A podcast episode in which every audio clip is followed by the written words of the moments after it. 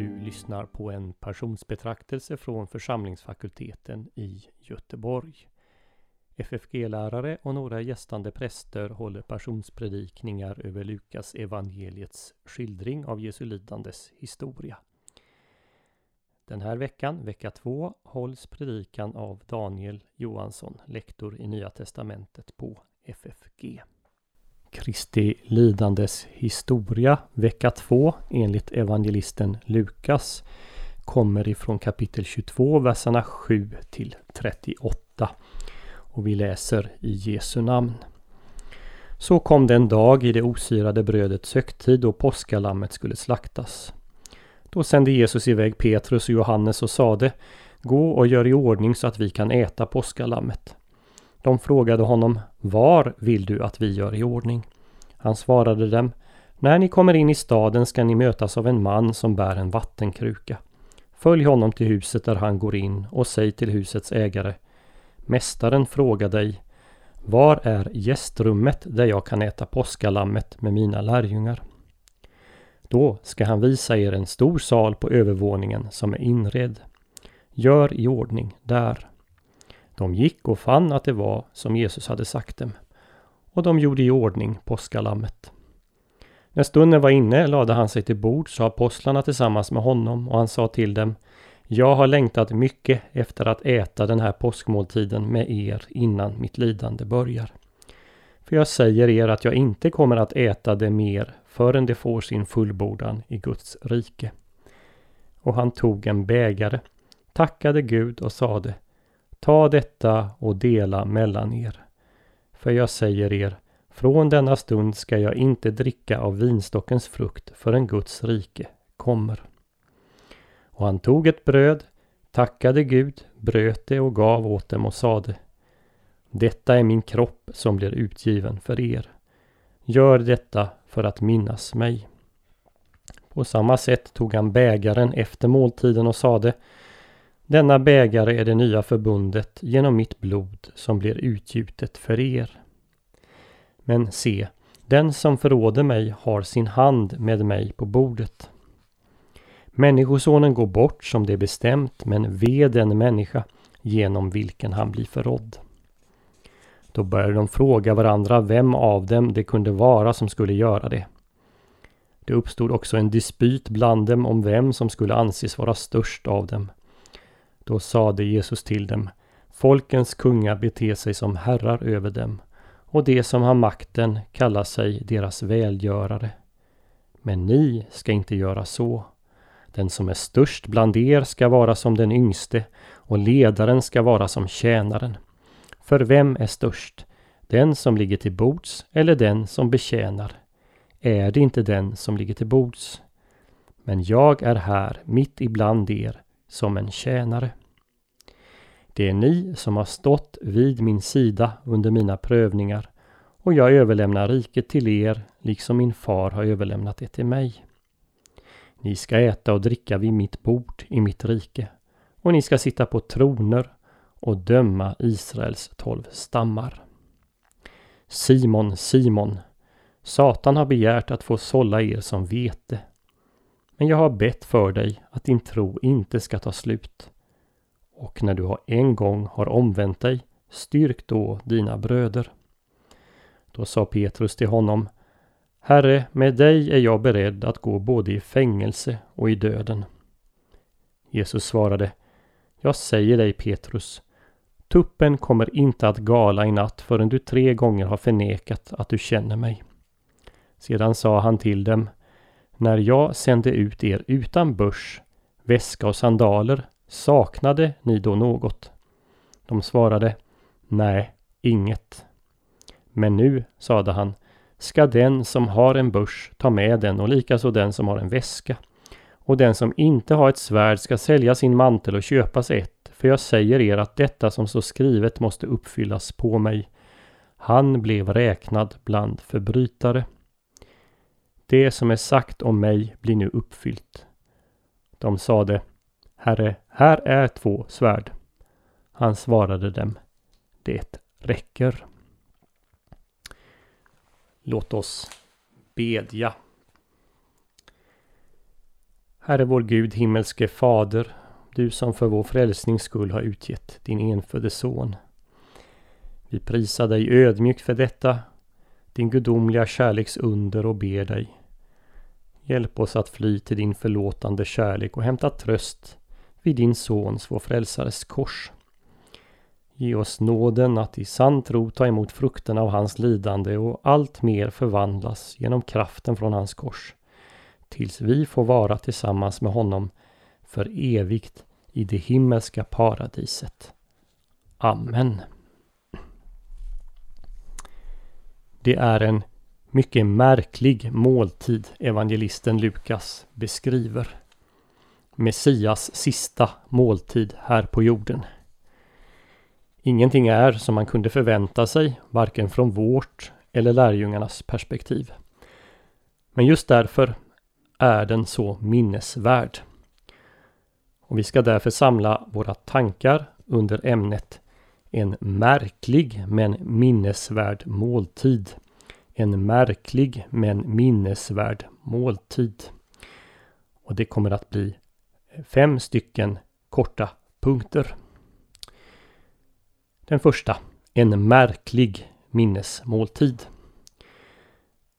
Måltiden som allt det vi läste om utspelar sig under är först märklig därför att den hade inrättats under de mest märkliga omständigheter omkring 1500 år tidigare. Den yngste som närvarade vid påskmåltiden skulle fråga sin far varför de åt denna annorlunda måltid. Och då skulle fadern berätta hur Herren Israels Gud på ett märkligt sätt och genom märkliga medel räddat sitt folk från slaveri i Egypten. Fadern skulle berätta det som hans far berättat för honom och som hans farfar i sin tur berättat för sin far, eh, för sin son och så vidare. Ända tillbaka till den generation som hade varit med där och erfarit hur förundligt Gud hade handlat. Det är detta som är katekes. Man återekar, återljudar vad man själv har hört och lärt. Barnen frågar och föräldrarna svarar för att barnen när de själva får barn ska kunna berätta för sina barn. Men det hade inte bara skett märkliga saker där nere i Egyptens land. Det som Lukas berättar för oss om måltiden är också märkligt. Det är mycket som inte tycks stämma. Om man lägger beskrivningen av måltiden från Andra Mosebok 12 och Guds instruktion till Mose och folket bredvid det evangelisterna berättar kan man undra om det är fråga om samma måltid.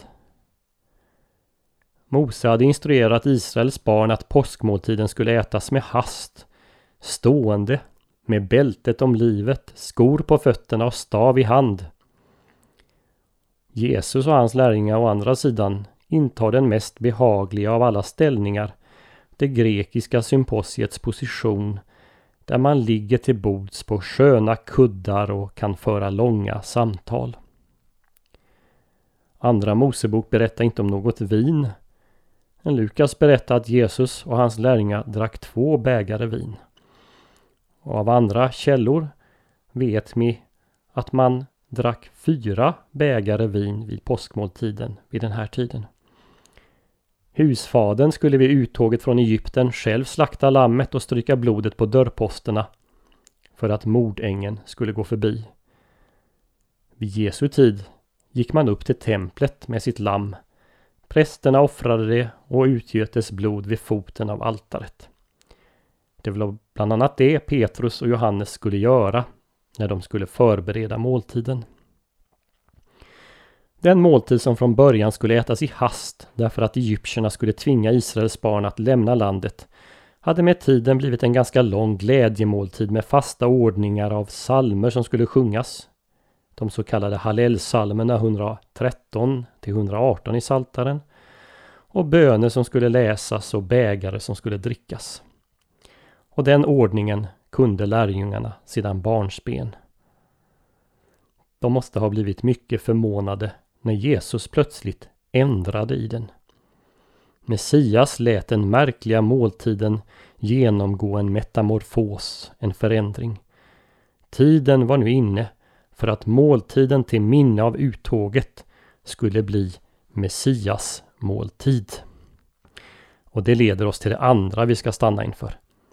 Minnesmåltidens metamorfos till Messias måltid. Minnesmåltidens metamorfos till Messias måltid. Jesus hade som det stod i den gamla äldre bibelöversättningen högeligen åstundat att fira denna måltid. Han hade längtat efter den, tiden var inne. Under Gamla Testamentet hade Herren Gud flera gånger instiftat förbund just i samband med måltid. Så hade han gjort med Abraham och så skedde vid Sinai. Nu var tiden inne för det efterlängtade nya förbund profeten Jeremia utlovat i det 31 kapitlets 31 vers. Jesus, Messias, låter därför måltiden genomgå tre metamorfoser. Den första, det är att det från och med nu ska firas till Messias minne. Nu är det första uttåget ett minne blott. Det var en förebild till ett fullkomligare uttåg, en skugga av det som skulle komma. Påskmåltiden blir Herrens heliga måltid eller Herrens heliga nattvard. Instiftad till Messias minne, till hans offerdöds minne. Gör detta för att minnas mig, instruerar Jesus sina lärjungar. Vi kan knappast föreställa oss hur omvälvande detta måste ha varit för lärjungarna där och då. Bara Gud själv kan göra sådana genomgripande förändringar. Men det var Människosonen, Messias, Mästaren, som satt framför dem. Den andra förändringen som sker det är att han instiftar det efterlängtade nya förbundet. Denna bägare är det nya förbundet genom mitt blod som blir utgjutet för er, säger Jesus. I Jeremia hade Herren sagt Se, dagar ska komma då jag sluter ett nytt förbund med Israels hus och med Judahus. Och här satt deras mästare och slöt detta förbund med dem. Lärjungarna lär inte ha kunnat ta in allt det som skedde i den stunden. De var alldeles för upptagna av annat. Men vi som nu hör det här och hört det många gånger. Vi bör göra som Maria. Bevara och begrunda denna sak i våra hjärtan. Och så den tredje oerhörda saken, förändringen. Messias deklarerar högtidligt att han själv är det offerlamm som ska offras för alla andra människors skull och att hans kropp, inte ett lams kropp, framgent ska ätas vid denna måltid och att blodet inte ska offras vid altaret eller strykas på dörrposter utan drickas. En israelit fick under inga omständigheter förtära blod och nu ber Messias dem att dricka hans blod. Hur oerhört chockerande måste det inte ha varit. Men de lydde sin mästare. Gör detta, sa han, och lärjungarna gjorde. De orden gäller än idag. Mästaren Jesus säger till oss Gör detta. Vill vi vara hans lärjungar tar vi honom på orden Gör det som han säger och tro på varje ord han säger. Även om det strider vårt, vårt förnuft. Nu skulle man kunna tro att lärjungarna skulle börja samtala om innebörden i det Jesus sa och gjorde. Men inte. De tar istället upp den missämjans maktkamp som flera gånger tidigare visat sitt fula tryne under de tre år som gått i Jesu efterföljd. Och det tar oss till den tredje saken missämjans maktkamp. Det var av kärlek till sina lärjungar, av kärlek till alla människor, som Jesus gjorde det han gjorde här. Men vilken otacksamhet visade inte lärjungarna. Vid detta högheliga tillfälle så började de bråka med varandra om vem som var störst och vackrast och starkast. Likt de som korsfäste Jesus visste de inte vad de gjorde. Om de bara förstått det Jesus gjorde med dem där och då. Sista måltiden innan hans lidande började. Den måltid som de sedan skulle fira så många gånger. Men de, de hade bara ögon för sin egen inbördes maktkamp. Och detta trots att Jesus så många gånger förmanat dem att den här världens sinne inte skulle råda ibland dem. Det är inte konstigt att det blir krig på jorden, inte ens att det blir krig mellan broderfolk när lärjungaskaran eh, här vid Jesus sista måltid började kivas. Lukas rapporterar senare i Apostlagärningarna att de kristna i hemmen bröt bröd och delade måltid med varandra i jublande innerlig glädje. Men det var inte alltid så fridfullt. Paulus han finner anledning att gå till rätta med de kristna i Korint för hur de firade sin nattvard. Och hur är det om Herren och när Herren går ibland oss idag? Ser han inte också bland sina vänner idag missämja, missundsamhet, maktkamp? Och så måste han på nytt förmana oss. Ni ska inte göra så. Den som är störst ska vara som den yngste, ledaren som tjänaren. Men Jesus hade också ett särskilt ord till lärjungarnas outtalade ledare, Petrus. Och det är den fjärde saken. Medvetna minnesord. Medvetna minnesord. Man kan fråga sig varför Jesus förutsade att Petrus skulle förråda honom. Kunde inte Jesus bara varit lite snäll och besparat honom det? Och dessutom inför de andra. Nej, Jesus är inte som vi människor i allmänhet. Vi vill gärna inte säga jobbiga saker till andra, även när de behöver sägas. Men Jesus gör det och han gör det av kärlek till Petrus. Det var verkligen minnesvärda ord. För annars hade knappast alla fyra evangelisterna valt att skriva ner dem. Men det var också mycket medvetna ord från Jesus. Han sa de här orden om hur Petrus skulle förråda honom för att rädda Petrus. Orden var en grym men ändå realistisk förutsägelse. De innehöll på samma gång ett löfte. När du en gång har omvänt dig, styrk då dina bröder. Jesus gick inte rakt på sak och sa Jag kommer att förlåta dig. Han var mer sofistikerad än så. Han sa saken mellan raderna. Och det var det löftet Petrus fick hålla sig till när det så småningom gick upp för honom vad han hade gjort där på översteprästens gård. Då, när Herren vände sig om och såg på Petrus, då står det att Petrus kom ihåg Herrens ord. Petrus förstod att Jesus, trots att han visste vad som skulle ske, inte hade kastat ut honom. Det var de orden som gjorde att Petrus inte behövde förtvivla, trots att han då var förtvivlad. Gud säger i skriften i sitt ord till oss människor att vi människor är fallna syndare, icke kapabla att frälsa oss själva, ja att inte ens söka oss till Gud. Bibelns syn på människan är pessimistisk, men vi måste säga det också mycket realistisk. De flesta människor avskyr vad Bibeln har att säga om människan. Och det finns en gammal människa i varje kristen som också ryggar tillbaka och helst inte vill höra det. Men det är en Guds nåd att han talar om sanningen för oss. Om det inte varit så hade vi för det första inte vetat att vi behöver en frälsare. Men lika viktigt om Gud inte talat om för oss att vi var syndare, fallna syndare, så hade vi, vi givit tappt efter att på nytt ha fallit i synd några gånger efter att vi har blivit kristna.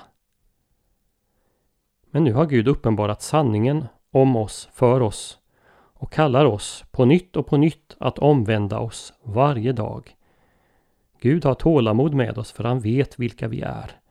I den här tiden kan vi aldrig bli fullkomligt heliga utan synd.